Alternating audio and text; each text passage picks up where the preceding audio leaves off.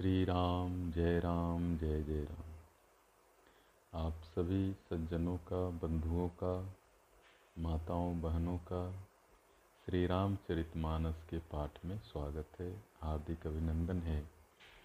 और हम लोग भक्ति योग का अभ्यास कर रहे हैं। भक्ति मतलब ईश्वर के प्रति प्रेम, ईश्वर के प्रति राग, ईश्वर का स्मरण। ईश्वर तत्व कन कन में व्याप्त है, जैसे वायु है, सर्वत्र है, आकाश है, सर्वत्र है। लेकिन है, लेकिन सतत, उसका स्मरण नहीं रहता, बोध नहीं रहता। श्वास ही हम लेते रहते हैं, श्वास से जीवन चलता रहता है, धड़कन चलती रहती है। लेकिन स्मरण कहाँ रहता? है स्मरण तो दुख, पीड़ा, संताप, सफलता का ही रहता है। और चूँकि उसी का स्मरण करते हैं तो वही हो जाते हैं। भक्ति सिखाता है कि ईश्वर का स्मरण करें। वह ईश्वर आनंद स्वरूप है, शांति स्वरूप है, प्रेम स्वरूप है। तो जैसा स्मरण करते हैं, वैसा हो जाते हैं। ईश्वर का स्मरण करेंगे। तो जीवन में आनंद बढ़ेगा, शांति बढ़ेगी, प्रेम बढ़ेगा, भाईचारा बढ़ेगा, स्वास्थ्य, शांति, जो भी दिव्य गुण हैं, वो तो ईश्वर के गुण हैं, वो तो ईश्वर से आए हैं। ईश्वर दिव्य गुणों से युक्त हैं।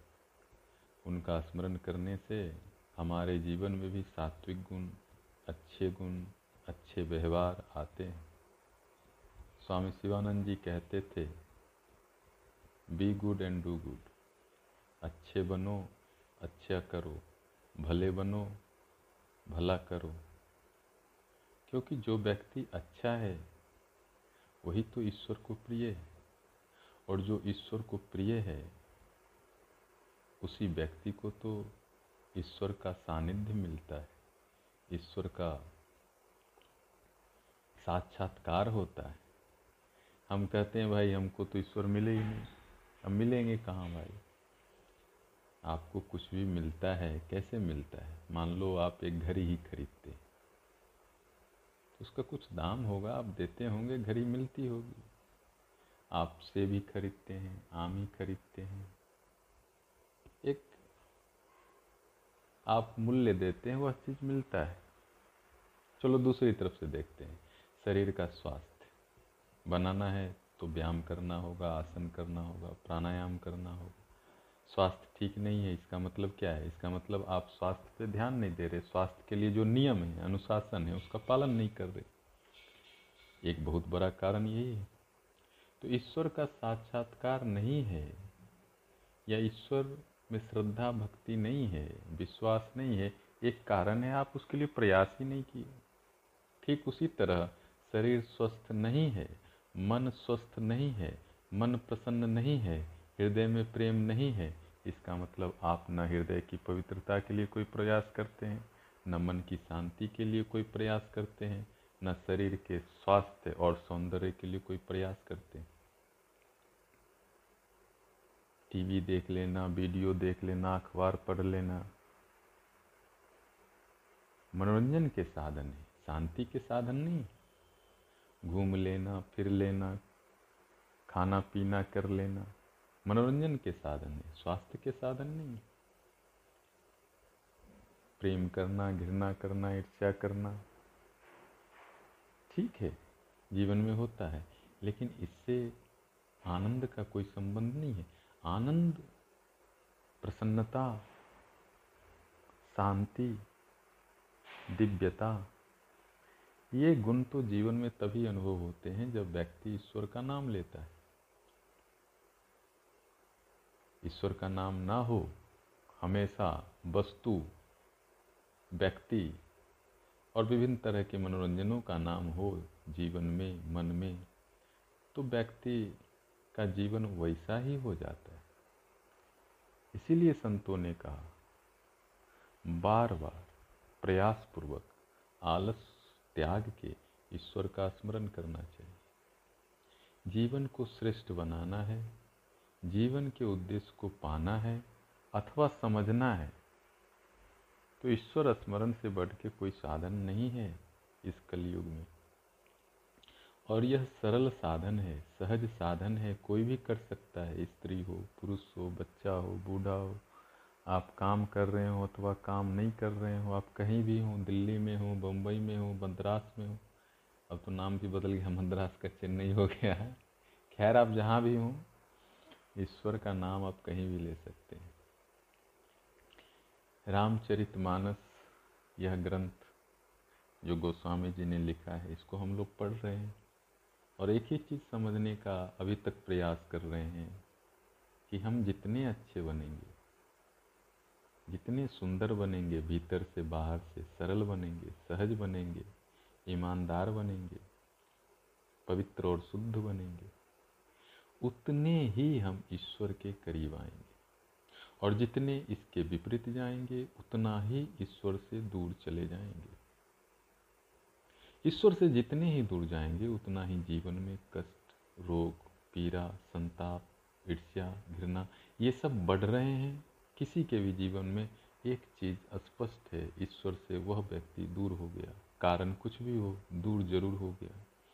नहीं तो जैसे माँ की गोद में बच्चा खुश रहता है, उसी तरह आप भी ईश्वर के समीप खुश ही रहेंगे, प्रसन्न ही रहेंगे। एक बच्चा माँ से अलग हो जाए, दुखी हो जाता है, रोता है, छटपटाता है। हम भी तो बच्चे ही हैं। हम कहाँ बड़े हो गए?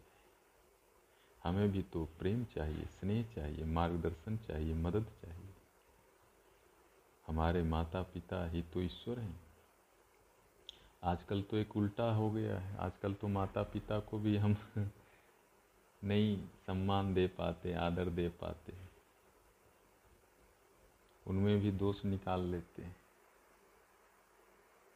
अब ये कैसा ज्ञान है मुझे नहीं समझ में आता, लेकिन जहाँ तक समझ में आता है कि माता पिता भी ईश्वर हैं। ईश्वर जीवन देते हैं। क्या माता पिता जीवन नहीं देते? मातृदेवो भव, पितृदेवो भव आचार्य देवो भव अतिथि देवो भव, अन्नम ब्रह्मा। हमारे शास्त्रों में हर एक चीज़ को ईश्वर ही बता दिया गया। उन सभी चीज़ों से जिससे जीवन का संबंध है, जिससे जीवन की पुष्टि होती है, जिससे जीवन का निर्माण होता है वह सब ईश्वर का तत्व है, ईश्वर उसमें है। हमने पृथ्वी को भी माता कहा। क्यों कहा? पृथ्वी से आपको अन्न मिलता है। हमने अन्न को ब्रह्म कहा। अन्न से जीवन मिलता है। हमने माता पिता को ब्रह्म कहा, क्योंकि माता पिता से ही जीवन मिलता है। जीवन जहाँ जहाँ से जुड़ा है, उसका सम्मान होना चाहिए, आदर होना चाहिए। आजकल तो अजीब स्थिति है। जिस पृथ्वी से अन्न पैदा हो रहा है, उसी पृथ्वी को हम नष्ट करने पे लगे उसी को गंदगी फैलाने में लगे थोड़ा सा खाते हैं, फैलाते ज़्यादा हैं। एक सामान खाएँगे, दस सामान फेंकेंगे। सब कुछ अजीब व्यवस्था में चल रहा है। लगता है कि हमने सोचना ही छोड़ दिया, हमने विचार करना ही सोच दिया। छोटा सा विचार है, जिस पृथ्वी से अन्न पैदा हो रहा है, जिस मिट्टी से आप पैदा हो रहे हैं, आपका अन्न पैदा हो रहा है। क्या हमारी जिम्मेवारी नहीं है वो साफ़ हो? जिस माता पिता से हम पैदा होते हैं, क्या हमारा जिम्मेवारी नहीं है कि उनका आदर करें? तो ईश्वर ठीक है, कई बार ईश्वर में श्रद्धा नहीं है। ठीक है लेकिन जहाँ जहाँ से जीवन का संबंध है, वहाँ तो श्रद्धा होनी चाहिए, वो तो प्रत्यक्ष है। लोग कहते ईश्वर नहीं दिखते। ठीक है भाई, नहीं दिखते। जल तो दिख रहा है। हम जल को भी दूषित करने पे लगे गंगा नदी पे पता नहीं क्या क्या हम फेंकने पे लगे अब गंगा, पता नहीं कितने खेत खलिहानों से गुजरती है। कितनी धरती माता को सींचते हुए जाती है। कितने खेत खलिहान हरे भरे हो जाते हैं जहाँ जहाँ से गुजरते लेकिन हम बाद नहीं आते, उसमें भी कुछ फेंक के ही छोड़ते यस यस